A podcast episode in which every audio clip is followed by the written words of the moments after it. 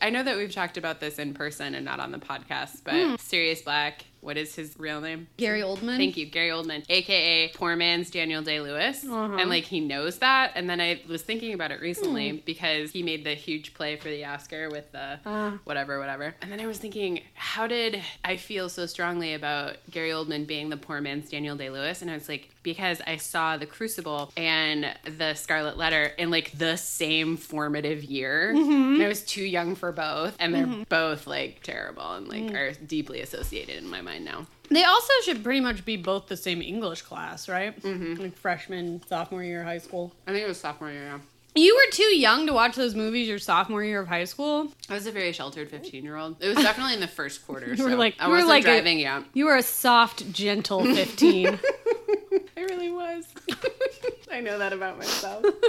uh, all right. God, Gary Oldman in The Scarlet Letter, though, they really vamped on that one. I think it was right after he'd done Dracula. Is that right? Is that how that goes? I don't know what order they're in, but I do love Francis Ford Coppola's Bram Stoker's Dracula. Because it's outstanding. And Keanu Reeves and Winona Ryder have absolutely no chemistry.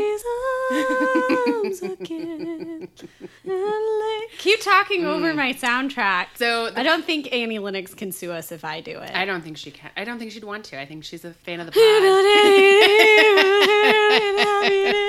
the, the thing that I love most about that version of Dracula is that Keanu Reeves and Winona Ryder have no sexual chemistry, but everyone has sexual chemistry with. around them. Yeah, literally everyone. It's like the weirdo slave person has as much sexual chemistry with Dracula slash Gary Oldman as Keanu Reeves has with a wooden plank. But Keanu Reeves and Winona Ryder now Ugh. have a lot of sexual chemistry. Have you seen that new movie? no, is it good? It looked right up my alley. It looks right up my alley too, and Twitter was so excited about it. I read a couple of reviews, and he may or may not be an incel.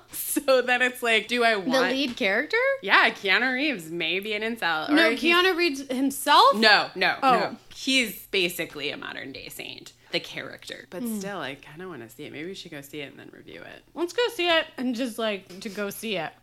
That sounds great. I want to see it. I want to record this podcast. Yeah, let's hear it.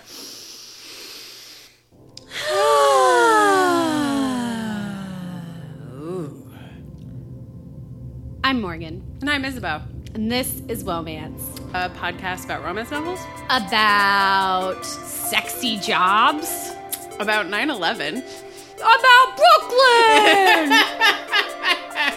about the FDNY, about pornography. about the complexities of coming out, Mm-hmm. And about getting your butthole kissed a little bit. more than a little, But most of all, it's a podcast about the first thing. romance novels, and ourselves. This week, as you may have guessed already, we are reviewing Hothead by Damon Suede. Oh man, boy, oh boy, are we ever. So you picked this one. I did. I read it while I was on vacation. Awesome. I took no notes, but I did pick it for this podcast, so that means you've got to give us the plot summary. Sure do. So uh, we open on the 10 year anniversary of 9 11. We're at a well known firefighter bar and we meet our hero, Griffin Muir. He's in a kilt and he's just not feeling the night. We learn in the first chapter that he's a divorcee and that he's there with his best bud, Dante Anastasio. He's hanging out in the bar that he works in as a bouncer part time. As a bouncer, yeah. Because the FDNY does not pay enough, which is brought up multiple times throughout the course of the novel and becomes a critical plot point. Anyway, so they're there, and then we get introduced to both of them, and they're great. They have this back and forth. It turns out that they've been buds in the neighborhood since they were really little, and blah, blah, blah. Fast forward a little bit. Turns out that Dante Anastasio has ill advisedly taken over a rumble down brownstone that he's trying to renovate by himself and doesn't have enough money because the FDNY doesn't pay enough and like blah blah blah. So then he hatches this scheme that he's gonna do porn mm-hmm. to make the money that he needs to get the bank off his back because they're gonna foreclose. So he's doing porn, and Griff, his friend, who the book is told through, is like, "Ooh, this is a bad idea." Slash, "Oh my god, I'm so turned on." Oh my god, am I gay? Oh my god, am I just gay for my best friend? And then it's a friends to lovers. They end up doing porn together because they get paid more to do it together. Mm-hmm. And then it's like Griff has this internal struggle about, "Oh my god, am I like putting all of this onto Dante, who up until this point has been doing a ton of chicks for more than a decade?" And then he's like, "I'm forcing Dante to do all this stuff. I feel so bad. I'm a monster." And then like we get a lot of really interesting stuff. Turns out friends to lovers. Don't want to spoil anything for you. but after they do the porn scene, they finally talk to each other, and uh, turns out that they're super gay for each other, and it's great. Oh my gosh. They're so cute. It's wonderful because the sex scenes in this romance novel actually serve to, to push the f- plot forward Yep. and follow their own arch. Because it starts off with Dante just doing a solo video. That Griffin watches a thousand times in Can't like stop watching. his lonely In his dad's basement. basement that his dad kind of renovated after his mom died. Yeah. There are a lot of really heartbreaking details in this book. Like there are a lot of like Yeah. crushing one-liners. Yeah, there's a lot of uh, real angst as opposed to that kind of. There is a scene of, I would say, melodramatic angst, which I think we'll get to. But most of this book is like real angst, and not just angst around, as you would imagine, like being a closeted gay man in love with your best friend who's a fellow firefighter in the same firehouse, which sounds very angsty, but the book never makes that like. I mean, it's the central problem, but it's not. It's like his dad. I don't know. There's a lot going on. Yeah, where do you want to dive in? Well, I want to talk about the sex scenes more and how they serve the plot because they really are their own arch. So, as I mentioned earlier, Dante starts off by doing a solo scene, mm-hmm. which Griffin watches a lot. Obsessively. And then they masturbate next to each other in their first uh, porn video. And then they do another one Wait. where they end up filleting one another.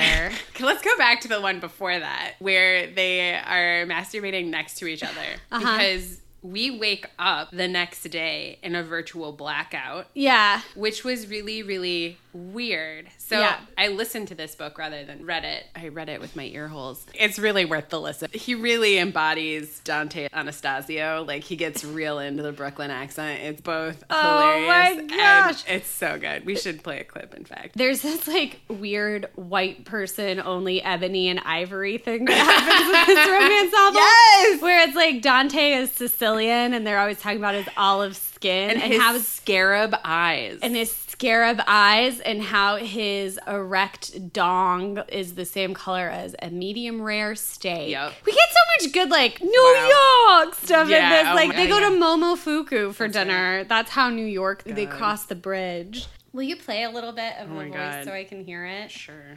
I would love that. He patiently polished Griff's entire body like a statue, worshipping it with oil, his face quiet and proud and possessive. Dante worked all the way around him, kneeling to get close to his lower This is at half so that his breath tickled the cinnamon hairs on Griff's thighs. Again, he was murmuring, Griff. and Griff could just make out the words Mine, mine, mine, you're mine, mine. That, that's not how I imagined it. That's not how I imagined him saying mine. Like uh, I don't know. That was Well, weird. he's really pouty at that point. Like I like I actually have feelings about the last two chapters that we can get to. Oh, but Griff is like Scottish, but constantly mistaken for Irish, redheaded gentleman. Yeah, uh, yeah. There's a weird ebony and ivory thing. And that's they like, know. constantly talk about how perfect Griffin's skin is, and Yeah. like how he doesn't have tattoos or freckles. He's just very pale. Yeah, it was like whatever. That's weird. I'm like Dante is shorter, but they're both incredibly muscled. They work out all the time. I Yeah. like was whatever. What were you saying about the what before? Oh, I don't Oh, no, know. I want to talk about the thing. So we wake up in a blackout It's after the second porn scene. Yes. we're the first one together, and we're in a blackout. And Griffin wakes up in his shitty basement apartment of his father's house. Heinous, tough Oh. scenery, worst scene. Oh, it's rough. It's so bad. And he's super hungover and like everything hurts and he's like crouching in the shower and he can't remember what they did. It's hard to describe what a hangover is like. This book does a really good job of describing the sensation of being hungover. For sure. Maybe the best hungover scene I've ever read. In fact, like the actual physical pain of it, but also like the emotional pain of it and that he can't remember the thing that he did, which he's then traumatically upset about. But I also want to point out the fact that I think this scene and how good it is at illustrating something physical is really indicative of how good romance writers are at being corporeal in general. Mm-hmm. Once again, if I think about like capital literature with an L Mm-hmm. scenes, like the hangover becomes like this metaphorical mush. Whereas like this hangover scene is direct, it is entirely physical, and it's deeply affecting because of it. I think metaphor is wasted so often. It just doesn't have the right it's not punch. deployed correctly. Yeah, yeah. Or it's yeah. like deployed too much. And yeah, I mean, I agree. I think this was utterly perfect. There were a couple of real moments of fear for me in this book. And like, that was one of them where I'm like, oh no, have you exposed yourselves too much? Even though at that point I'm like, dude, Dante's so gay for you. And he's just set this up so that he could like ascertain your feelings. I know. And like, you're so dumb for like- not getting it. Which is like part of the joy of romance novels is that even though this book is entirely in Griff's perspective, which mm-hmm. I really appreciated, I mm-hmm. don't like going back and forth. I, I prefer sticking to one perspective because I like the surprises. Hmm, fascinating. Because I was like, okay, like I know this is a romance novel and I know that they're gonna end up together, but does but does Dante really like him? I know. It And, was like, like, tenterhooks at points. it was. Yeah, it's really good. Because like, and- hooks and ladders. Leave it in. Leave it in, Nick. Hold on. Should we pause so I can say it? say it Like again. Tinder hooks and ladders. because they're firemen and it works on all the levels. yeah, yep, yep, yep, yep, yep. I agree. Like and subscribe. Rate us five stars. five stars. no, I agree. Uh, and that was one of the things where having a solo perspective, usually not my bag, but worked really well in this one. And part of what was so good, even though I was like, dude, Dante's so for you, it's the background of the family that they're constantly around each other, like Yeah. that they're super effusive in their physical love for one another, and that he's like constantly and always has been touching Griff and like showing his love physically as like brothers, but friends, and then But the also- shift to romantic intimate partner didn't feel like that much of a physical shift, especially for the first third of the book. But also, this book talks about something that I am endlessly fascinated by, mm-hmm. which is straight men, hetero men, mm-hmm. homosexual men, men in general, and their sexual openness. Mm-hmm. I mean, so we know because we're constantly told, and also because of the lived experience, that women are socialized sexually in a different way than men. And I endlessly riveted by the idea of like men watching pornography together Yeah. or like having sex next to each other with other partners mm-hmm. sex happening basically between two men in like all of these roundabout ways that are Yeah. like that's pervasive in i think the juvenile experience of young boys in the same way it's not the same for young women Sure. I was confused about a couple of those things where it's like, it felt like Dante was talking a game, especially when he was like, You didn't masturbate with, with your buddies into a sock all together? And Griffin's like, No. And I was like, But there are lots of. I've always heard about juveniles, boys masturbating, or like sharing a porno mag at a sleepover. I've heard of sharing a porno mag at a sleepover. I haven't heard of mutual masturbation, like everybody's in a tube sock. But there are a couple points where I was like, oh, Dante, you're pushing it. I don't know. no, I think they are. I think they're constantly masturbating. And if it happens like in front of, in conjunction with a fellow boy, they're like, whatever. Huh. No, I think it happens a lot. I don't know. I, I, mean, think Griff is, you know, the odd one out because he has a dead mom. yeah. His dead mom is so sad. His mom is so sad. Also, and I- his bad dad. Bad dad. that bad romance dad. trope is here. It's alive and well. Bad dad. Although bad dad becomes complicated because he may or may not be suffering from Alzheimer's, which feels like. a But he was an tie. asshole before that too. Totally. and he's also an asshole And homophobic. with uh, dementia. Yeah. That Go was like figure. an unresolved. Yeah. It was like, you've A just little slice. uh, tossed us something that you're not going to fully excavate. But it, it gives it does act as like a motivator for Griffin to start looking at other places to live. Also, there are a couple of moments where, like, the scaffolding of the contrivance of the needing porn, like, kind of came out. And that was one of the things for me where it's like, how is it that neither of them have thought to live together to pay Dante's bills? Well, Griff didn't want to live with him because he had this hang up about like leaving his father, and he also had a hang up about being in love with Dante and not feeling it was reciprocated. But he didn't know that he was in love with Dante until, like, that night. In the beginning of the book, he talks about how he his dick is hard over his friend and how he knows that. Yeah, but he had something specific because it becomes revelatory to him pretty quickly, like in the first hour of listening. But it's like still a surprise to him During 9-11, he finds out that he is what I thought. because they're sleeping in this. They fall asleep in the same bed together, and he wakes up with a chub. Oh no, I mean like September 11th, 2001 whenever he has that flashback scene Oh, yeah. to where Dante went missing and then he Yeah, um, found him, yeah, I guess. And then like saved him. Yeah. And then which happens again. Yep. There's a lot of whiff of death in this. I was definitely cranking my shaft.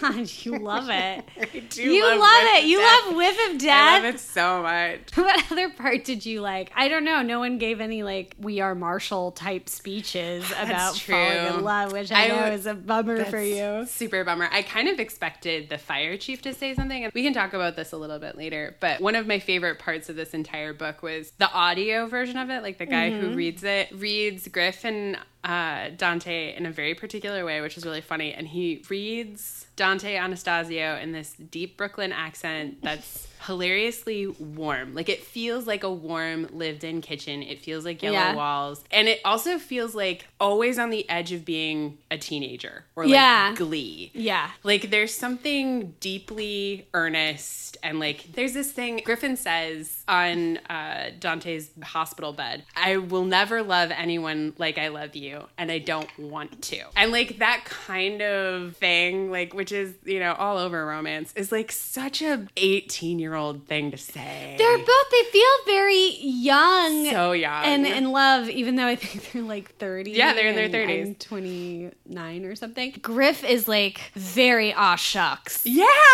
Like he's aw shucksing his way throughout the whole book. It never gets exhausting to me No. though. It's always really fun to read. And like in that way, it feels not only naive, but it has a kind of earnest undertone of like not having lived enough. Like that's why I associate it so strongly with being a teenager. Your feeling is actually too big. And that's so sweet. And like you'll never feel that way again because like you'll have all of these experiences that like rough you up or like cynicize you or whatever. But like Griffin and Dante are like so fucking adorable. It's like I just want to get them boutonnieres and like take pictures of them at prom and be like, go be happy. And like that's how I feel throughout most of the book, but at the end, whenever we start to see toxic masculinity, Yeah, yeah. and it's so strange because I think about toxic masculinity as it relates to oppressing me Mm-hmm. every fucking day of my life.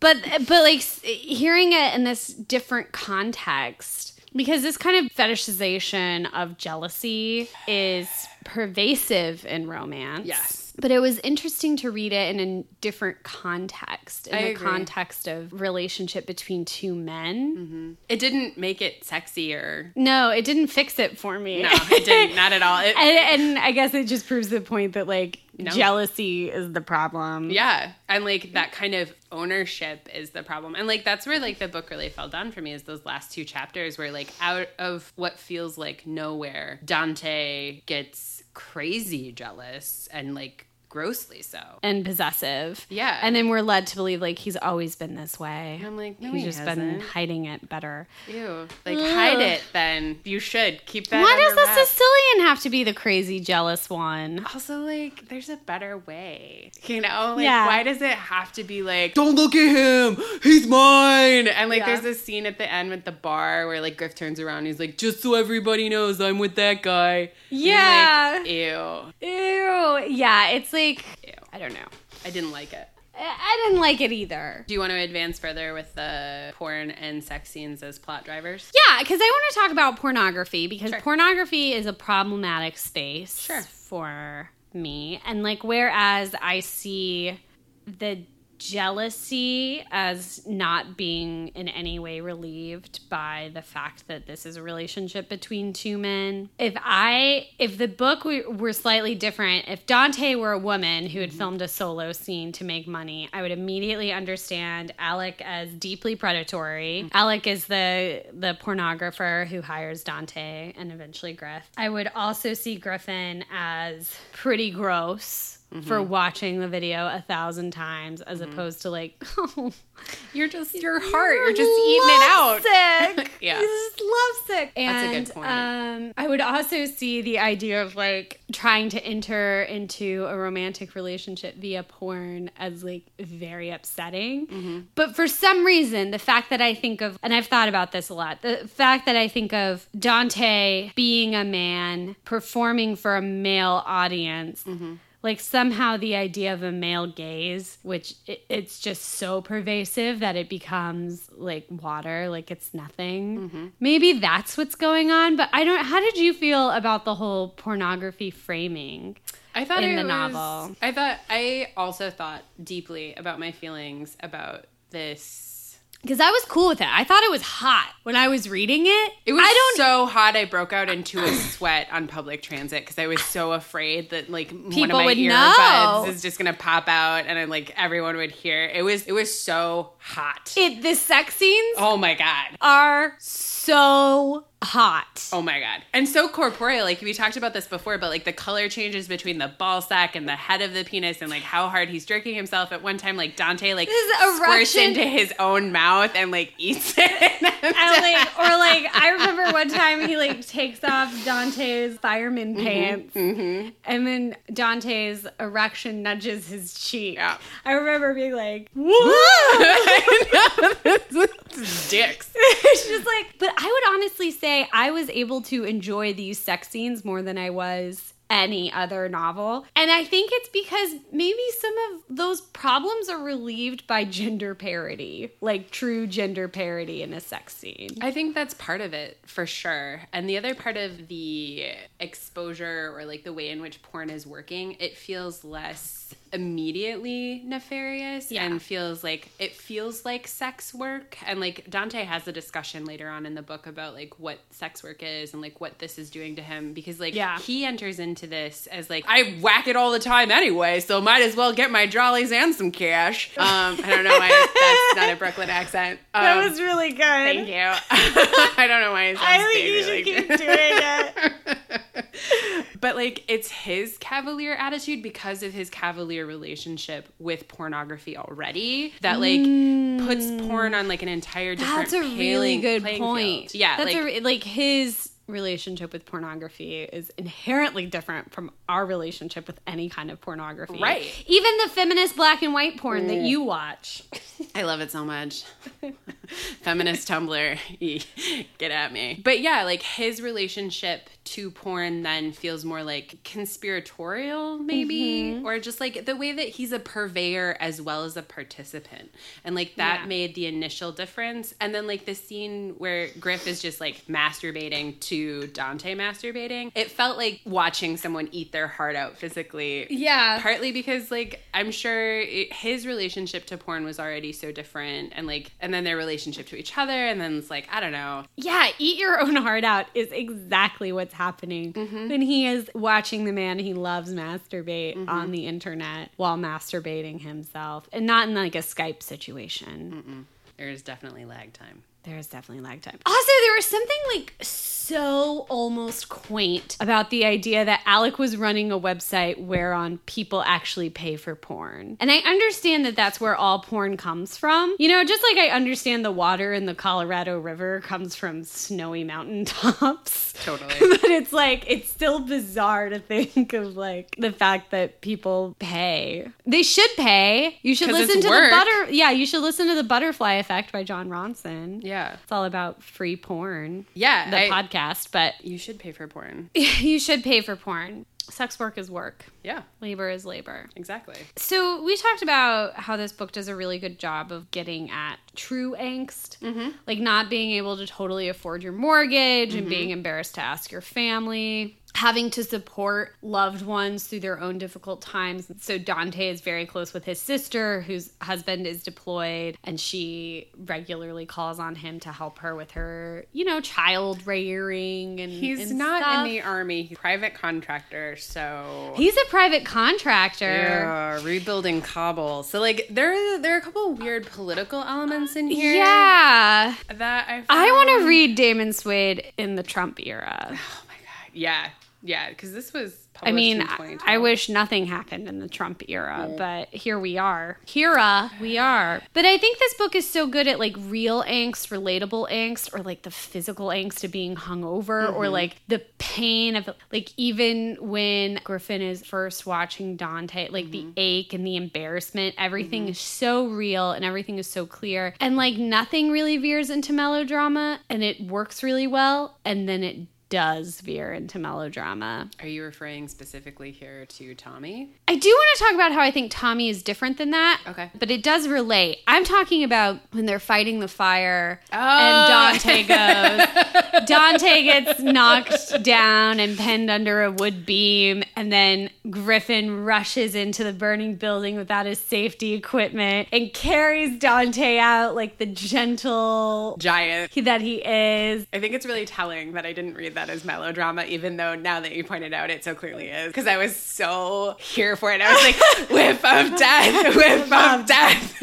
More, more. Just like, don't wear your mask. Definitely don't. You're definitely breathing all the asbestos. I hope you come out coughing black soot. Oh, God. You're right. That is 100% melodrama. It's That is. It was also like the building was set up as like some sort of arson deal for It was like, like an insurance, insurance fraud. scam. Yeah, you're right. And so it has that scene, but then like with Tommy, where mm-hmm. so Tommy is an EMT mm-hmm. who Griff builds up his courage to go to a gay bar in Manhattan, and he sees two men having sex in an alleyway, and he realizes he knows the bottom, and it's uh, an EMT he works with named Tommy, who's married and has kids, and um, Tommy's situation devolves throughout the novel, alcoholism, and then eventually his wife leaves him, and he's beaten uh, Almost to death. almost to death because he's outed on Halloween. And then he recovers. I think this book is very conscientious of balance in a mm-hmm. way that other romance novels haven't been for me. So, like Dante and Griff, in spite of their angst that is relatable and, mm-hmm. and true, also are kind of having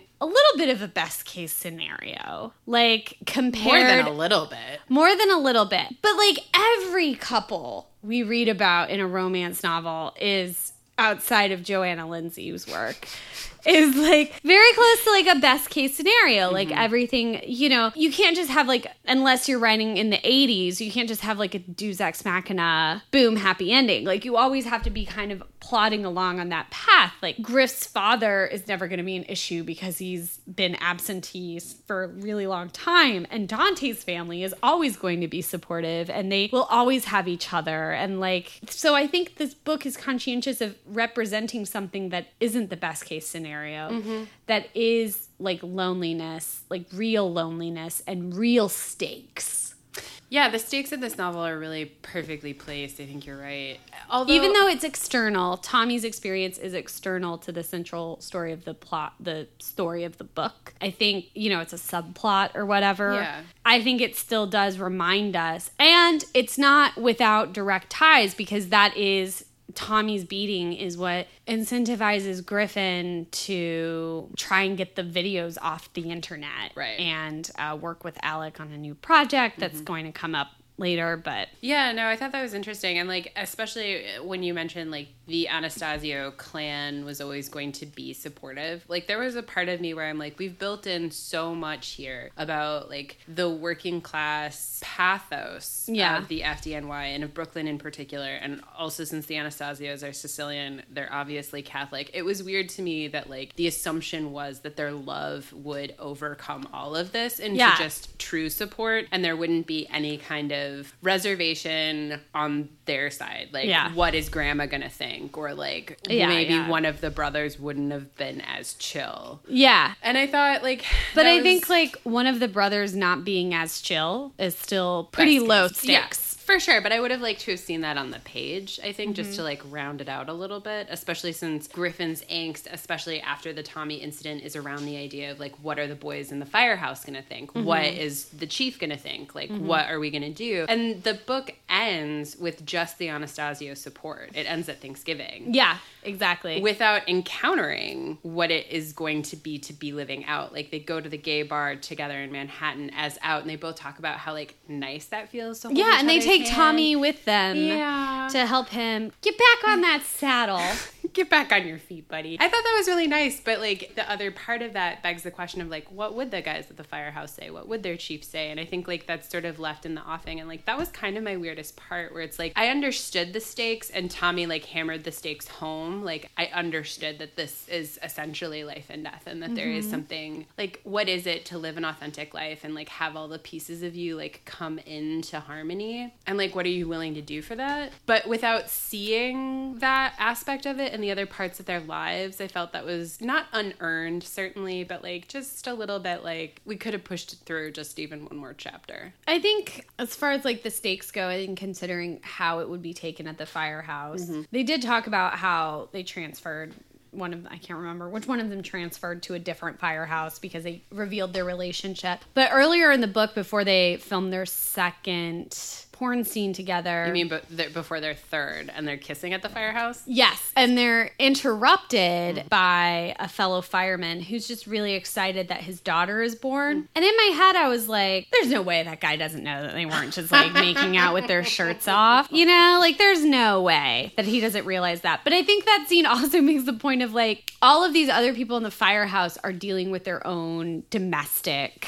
dramas, right? Mm-hmm. Like everyone's the hero of their own story. So why would they really give a shit? I think that's what's also interesting about the firehouse in general, like as a mise en scène, where it's mm-hmm. like you have a kitchen, you have a shared bathroom. You have like a, a home and a Yeah. life there, but it still feels so transient. Right. And so it's like the way in which they all excavate space to be alone in the firehouse, especially Griff, since it's told entirely through his perspective. But like the way in which like all the dudes of the firehouse are portrayed as like sensitive to privacy, but also like constantly raging slash like joking with each other about, you know, their dicks and their dongs and mm-hmm. like, you know, trimming their pubes. It's like there's absolutely no privacy in this dorm, a home away from home. It's like Yeah. the most dude bro space in the world. But that's like how male spaces probably are. And we just, like all of them, like a hundred percent of them.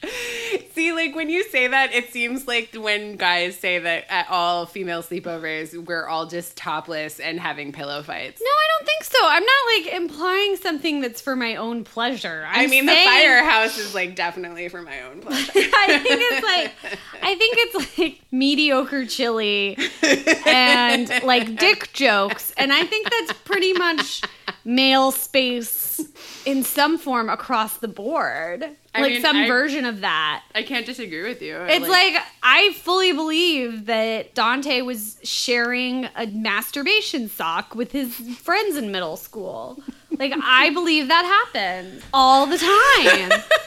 I think that's the norm. I don't know if it's the dorm. I think it's the Are norm. you sure? I don't know. Something like that is the norm. Hmm. Maybe it was when you had to share your penthouses, but now it's like that you can have your porn and you don't need to share it or that you can share it digitally. Maybe that changes it. I also think this kind of gets at this thing that I noticed, which was tropes kind of presenting themselves in a different way. So, in the mm-hmm. romance genre, if you have a heroine, she is likely doing something that is not a traditional gender role. Mm-hmm. And that makes her very interesting to the hero.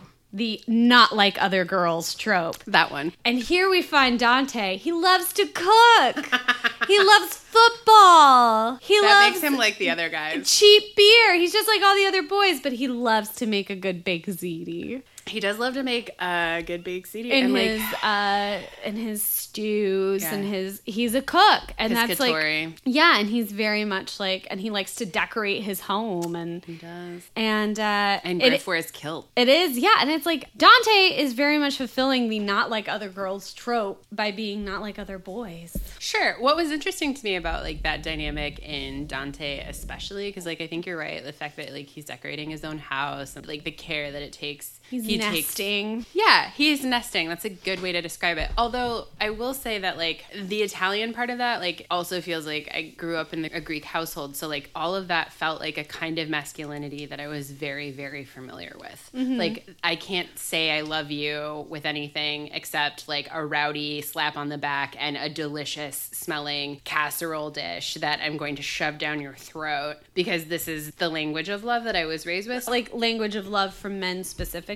Maybe like Mediterranean men specifically, because Okay. like this didn't make him feel like Not like other boys to you. But Right. it is like not like other boys because Griff's like main reference point in our novel is his father. That's true, but again, like his cooking, while different than Mr. Anastasio's or Mr. A, wasn't like out of line with the masculinity that we saw Mr. A participate in. Yeah. So I don't know, but like there's a tension between you're right, the like the watching the football and being super rowdy, especially like the chasing women part of Dante in the beginning Yeah, of the novel yeah. that feels like super hyper masculine and then like Yeah. the contrast is supposed to be with this cooking i've seen enough dudes really love to cook for me to be like this isn't a kind of masculinity i'm unfamiliar with I don't know. It just felt like we were supposed to understand we were supposed to understand it as special because griffin special. understood it as it as special. special. yeah I also think about that first chapter. Mm-hmm. So we have Griff and Dante, and they're best friends, and they're hanging out, and they're both getting pulled in different directions for sexual encounters with other women. And then they're Mm. both, oh, let's get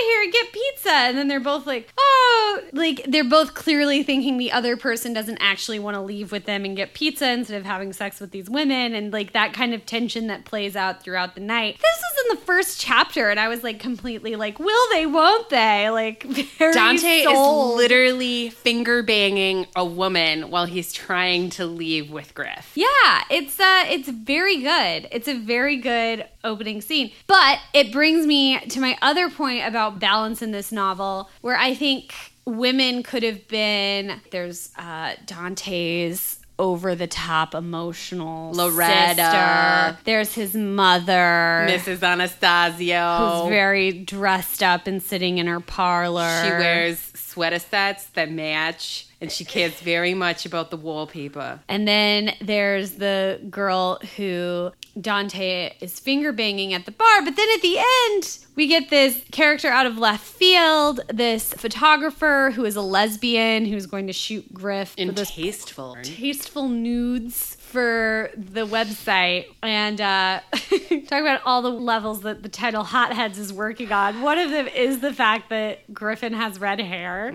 Another one is Dante is a hothead, Hothead. and then they're both firemen, and it's also the name of the porn site, Yep. which is not a fireman specific porn site. It's No. just called Hotheads. I think it's a reference to the head of a penis. Sure is right there for the glans. So many levels. Damon Suede is not asleep at the wheel, That's a good metaphor.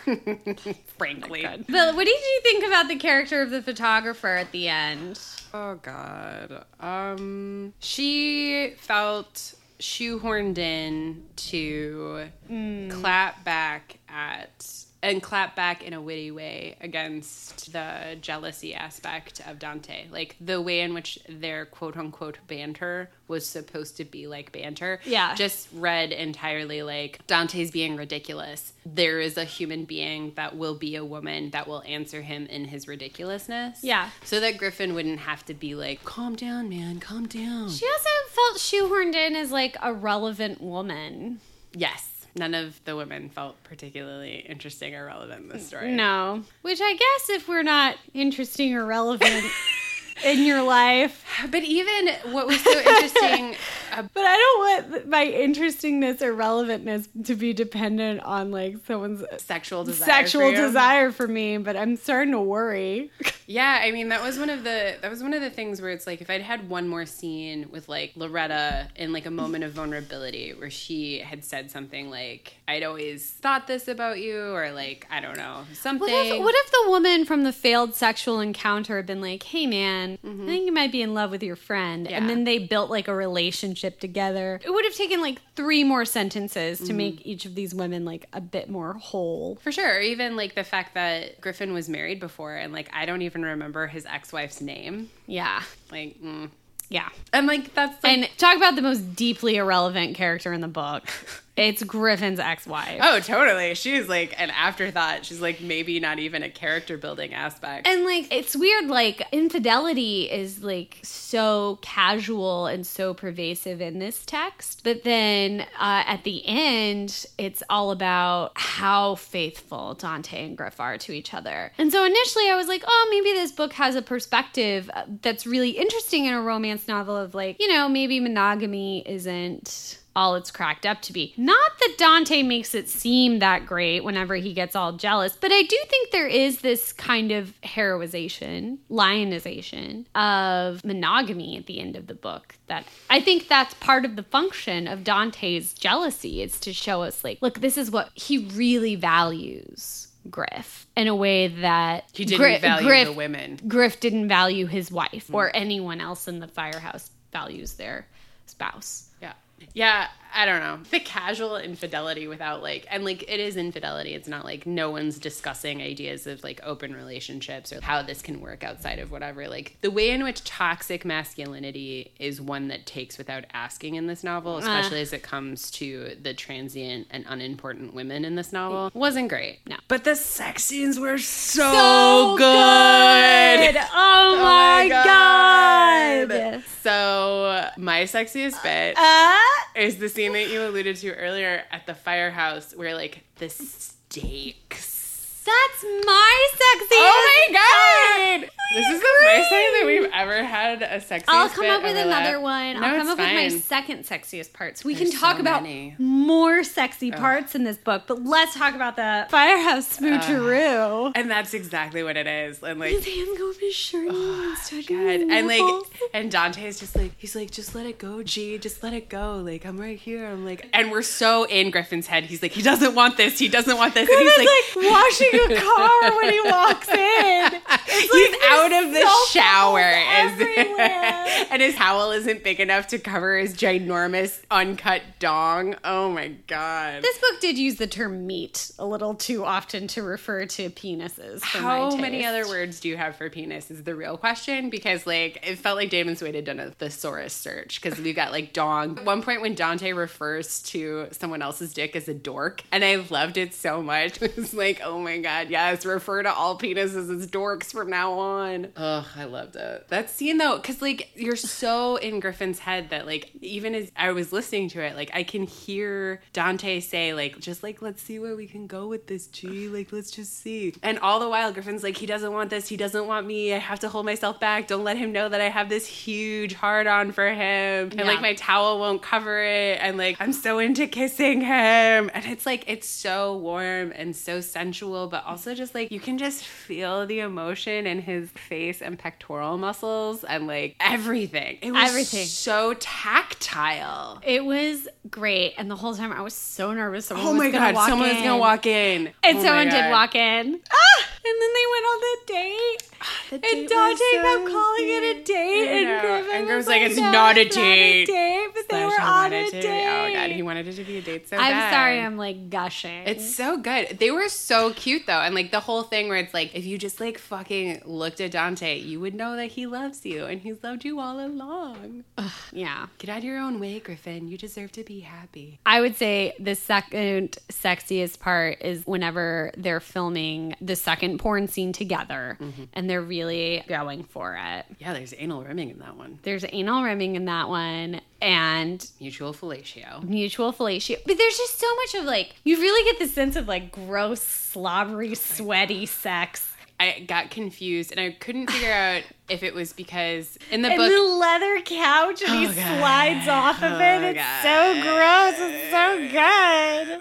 it's Ew. wet is how I would describe it. But so. G Swampy. swampy. G and D sound very similar and since I listened to the audio You couldn't tell where where one ended and the other one began. and I couldn't tell if that was like a stylistic choice of the novel itself or if like I wasn't listening closely enough because at that point I was like At one point, I was like, "Wait!" I tried to figure out the physics of That- it, and I was like, "Is like Dante doing a headstand into Griffin's lap while Griffin is seated? Like, what Griffin is was happening?" seated, and then it was like Dante came over his Yeah, shoulder, yeah. like his balls and his dick was like resting there, and then like Griffin's just like, ah, ah, ah, ah. Yeah. I don't know, but like, Yeah. is that what how was happening? That's how I interpreted it, and then but I was then like, how did we what? get to the anal rimming? Because like, they like fell off they slid down the seat honestly i don't, I know, don't know. how I- I- anything happened i could not make heads or tails of it so much wet. you know i'm just like a i'm just like a real vanilla gal. I just thought of it as like when the tasmanian devil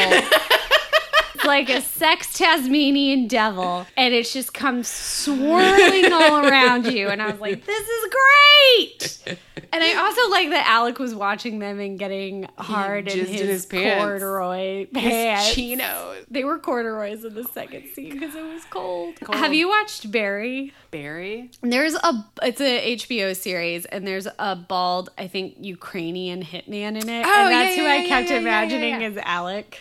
Like, really well, like you Barry. guys. Yeah, it's a good show. That is a good show. Weirdest part. Okay, I have two weirdest parts. So like Cool. the terrible toxic masculinity, which we've talked about, like the un- The jealousy. yeah, I'm definitely not into that. Also, it really seems to come out of left field because prior to that point, like Dante has really been working at this like tenderness and he's like really trying to reassure Griff. It's like, no, I do want you. I have wanted you for a long time. Yeah. Like you have to trust this, you have to trust me. And so then for him to like come out with this walloping jealousy, I was like, that feels A out of left field and B way overblown. And also, Griff really reacts in a way that I didn't like. Me too. Griff doesn't put his foot down. He's like very willing to give in to all of Dante's yeah, it makes him feel pretty. Yeah. whatever. I didn't like that, but also like the weird drop that we get about the dad. So like he's standing in the garden and he has like this bag of bulbs to plant and he's like it's almost too late to plant, but your mother wants them. And then he's like mom is not here because she's been dead for 20 years. And then he's like there's oatmeal on the stove, dad, if you want it. And he's like no, I'm sure your mom will make me something. And I was like dad's in a full-blown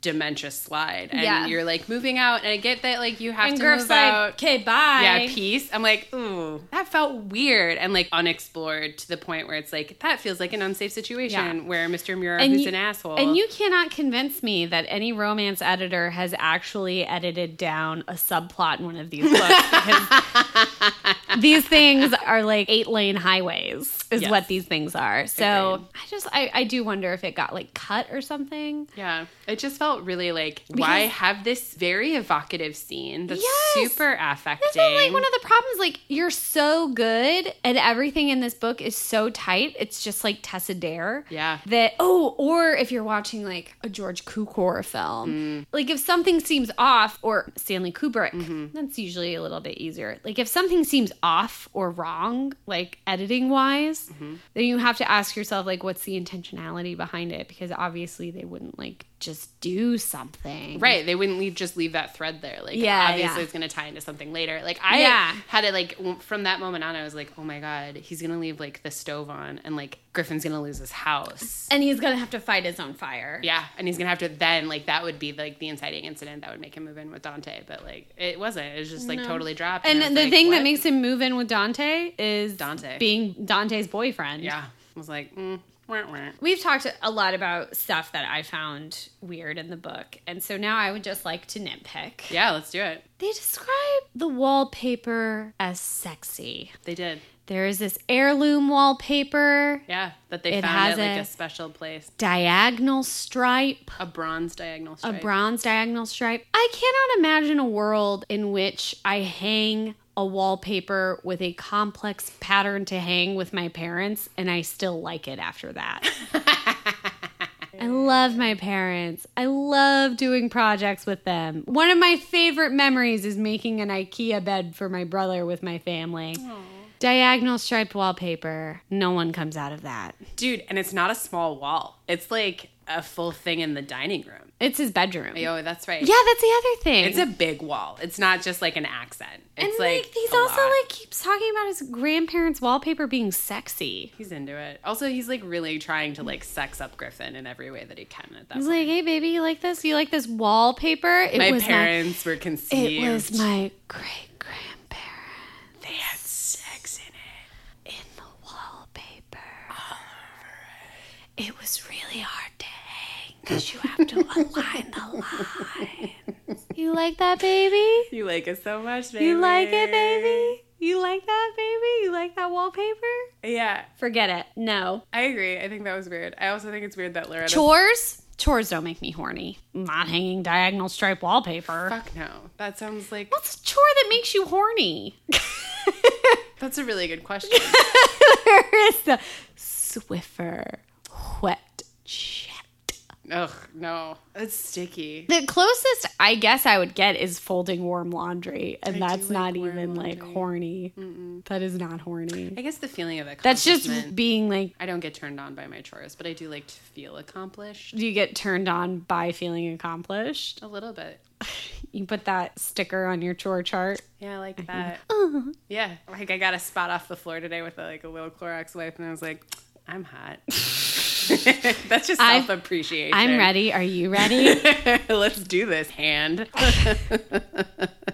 One other thing that I want to quick mention is a nitpick. I don't like that Loretta's husband is a contractor in Iraq. I don't like the politics of that. I, I kept thinking like, oh my god, Loretta is gonna think Griffin is in love with her, and that's she kind of was real. like, you and I would have gotten together if like I hadn't been dating this other dude. but it never pans out the way I wanted it to. No, I also love that her name is Loretta because I was definitely picturing her as Cher from Moonstruck as Loretta. Oh my what god, What good hair Ugh. and the outfits. Olympia Dukakis as her mom. Oh your my life is going down the toilet. You got a love bite on your neck. I love Moonstruck. Moonstruck is so good. It really holds up too. Nicolas Cage is really so does. weird in it. Ooh, top five romantic comedies. Wow, that is wow. I'm ready. No, I've been thinking about it for a while. That's unfair Holy of me. shit. Okay, in no particular top five order. Right. Okay, Joe versus the volcano. Oh, that's such a good one. Thank you, Meg Ryan and uh, Tom Hanks, America's Dad. their best romantic comedy. I agree. Everyone's Yeah. always like, la la la, you've got mail. And I was like, she loses her dead mother's bookshop. Like, can we for a minute, like, just deal with that? Also, You've The Shop Mail- Around the Corner, which You've- it was based on, is a much better film with Jimmy Stewart. You've Got Mail is capitalist propaganda. Thank you. Yes, a thousand and ten and eleven percent agree. It's just not, not. Working Girl, Oh, so good. it happened one night. Absolutely. His Girl Friday, Okay. and Bringing Up Baby is better, but okay. I love His Girl Friday. I think you know- Irene Dunne is just so funny, and her shoulder pads are frankly way better than Katharine Hepburn's shoulders pads in Bringing Up Baby. Bringing Up Baby is better. I think you need to watch them like together and Back to then- back. Yeah, And then analyze it. Yeah. Revisit it. Revisit, revisit it. His Girl. Friday is just impeccably great. I have one more. Um, I would say, can I count a teen rom com or is Yeah, of course you ten can. things I have about you? You know what? I would say Working Girl isn't really a rom com Mm. because the romance isn't the central relationship. That's fair. I accept that criticism. I, I recently, I recently had to tell my brother about Time is not a rom com. It is definitely not a rom com. It's No. a father son story. Yeah, and No I would say. Working Girl is more about her relationships with other women in her life than it is with Harrison Ford. That's fair. I'll go ahead and. So you can add another one. Now that I have to replace the Working Girl, and Moonstruck doesn't feel like enough of a comedy. Oh, I love it. I do. Um, my top 5 Mm-hmm. are going to be It Happened One Night, great. Never Stops Being Great, It's true. Moonstruck, Mm-hmm. this movie called A New Leaf, which more people need to watch with Walter Matthau and Elaine May. Whoa. More people need to watch that one. Bringing Up Baby. Mm-hmm. I love her and her ridiculous. My favorite children's book was also Eloise, so go figure. Mm-hmm.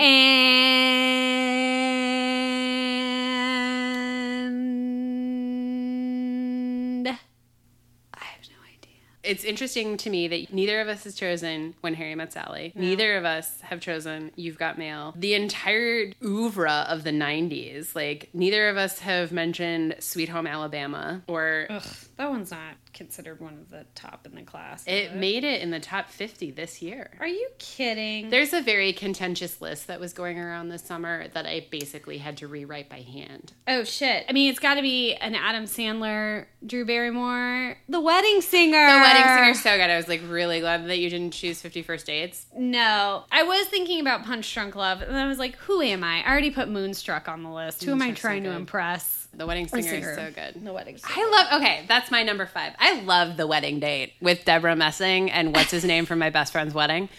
He That's doesn't need a name. five. That's my number five. Unrepentantly, I love that movie. That movie is so good. Have you watched those Netflix teen rom coms? Fuck yeah, I have. Uh, what a great look! Those Wes Anderson chickens have really come home to roost. From all the boys that I've loved. Of before, and also Sierra Burgess is a loser. I haven't watched that one yet, but are we talking about Lara Jean's wall, that blue color? I mean, just like the shots and the Yeah. everything about. I think there's so much Wes Anderson in both of those movies and their composition. I think there's also a lot of ode to like Like the- a lot of twee. It's just like that twee shit, you know? Yeah, you Which is nice. Twee shit like that, but I also mean it's like it's real good.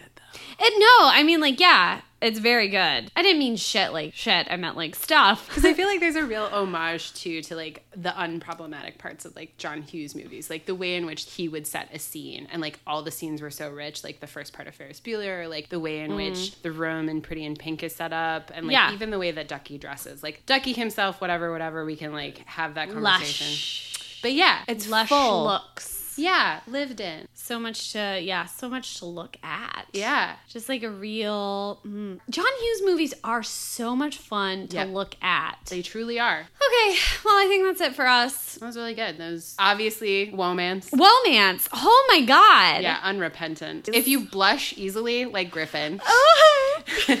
you will blush at this. I blushed all the time. I listened to this almost exclusively on public transit, and I thought I was gonna die. One time I was listening to it, and the bus driver asked me a direct question, and like I flushed so hot, where I was like, "Oh my god, is it too loud? I'm so sorry, bus driver." And he's like, "Have a good day." And I was like, "Thank you." you just screamed at him. I wasn't reading about a rim job. His anal carnation wasn't pink. His anal carnation. Oh no! Oh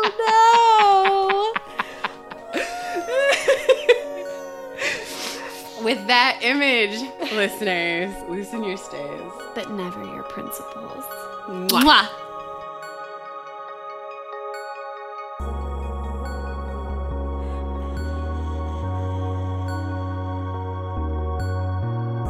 Whoa, indeed. Thank you so much for listening to this week's episode of Womance. All editing and music is done by Nick Gravelin. Our logo is by Mary Reichman, and our web mistress is Jane Bonzak. They're the best. Feeling woeful about having to wait a whole week for more Womance? Well, cheer up, Buttercup. You can creep or connect with us on Instagram, Twitter, or our website. Our webpage is womancepod.com. If you prefer to be more verbose and or direct, why not send us an email? We're womancemail at gmail.com, and we can't wait to hear from you. In the meantime, please don't forget to subscribe, rate, and review us on your favorite podcast listening app. Until next week.